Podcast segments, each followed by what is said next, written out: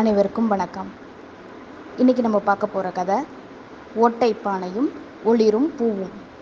வாங்க கதைக்கு போகலாம் ஒரு கிராமத்தில் ஏழை விவசாயி ஒருத்தர் வாழ்ந்து வந்தார். அவர் தான் வீட்டு தேவைக்காக தினமும் ஆற்றிலிருந்து தண்ணீர் எடுத்து வர்றது வழக்கம். தண்ணீர் எடுத்து வர அவர் இரண்டு பானைகளை வச்சுருந்தார்.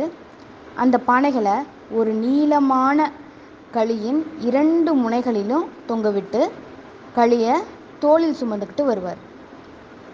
இரண்டு பானைகளில் ஒன்றில் சிறிய ஓட்டை இருந்தது. அதனால் ஒவ்வொரு நாளும் வீட்டுக்கு வரும்போதும் குறையுள்ள பானையில் பாதி அளவு நீரே இருக்கும். அதாவது ஓட்டை இருக்க பானையில் பாதி அளவு தண்ணி தான் இருக்கும். அந்த இன்னொரு பானைக்கு ஓட்டை இல்லாத பானைக்கு குறையில்லாத பானைக்கு தன்னோட திறன் பற்றி ரொம்ப பெருமை. குறையுள்ள பானையை பார்த்து எப்பவுமே அதோட குறைய சொல்லி கிண்டலும் கேலியும் செஞ்சுக்கிட்டே இருக்கும். இப்படியே இரண்டு வருஷங்கள் ஆச்சு. கேலி பொறுக்க முடியாமல் அந்த ஓட்டப்பானை அதோட எஜமானனை பார்த்து கேட்டுச்சு. ஐயா என் குறைய நினச்சி நான் ரொம்ப கேவலமாக உணர்றேன். உங்களுக்கும் தினமும் என்னோட குறையால் தண்ணி நிறைய வேஸ்ட் ஆகுது.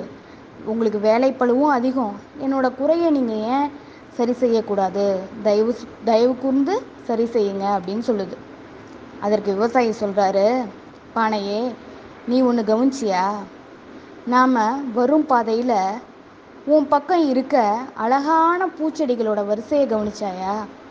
உன்கிட்ட இருந்து தண்ணீர் சிந்துவது எனக்கு முன்னாடியே தெரியும். அதனால தான் வழி நெடுக பூச்செடி விதைகளை விதைத்தேன். அது தினமும் நீ சிந்திய தண்ணீரில் இன்னைக்கு வளர்ந்து பெரிதாக அழகான பூக்களை எனக்கு கொடுத்துட்ருக்கு. அதை வச்சு நான் என் வீட்டை அலங்கரிக்கிறேன். மீதமுள்ள பூக்களை விற்று பணமும் சம்பாதிக்கிறேன் அப்படின்னு சொன்னார். இதை கேட்ட பானைக்கு ரொம்ப சந்தோஷம். உடனே தான் கேவலமாக உணர்றதை நிறுத்தியது.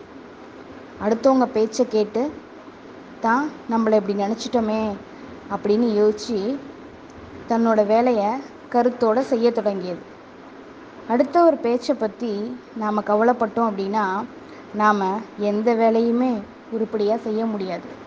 அடுத்தவர் பேச்சுக்கும் கேலிக்கும் கிண்டலுக்கும் செவிசாய்க்காமல் நாம் நம் வேலையை மட்டுமே சிரத்துடன் செய்வோம். நன்றி.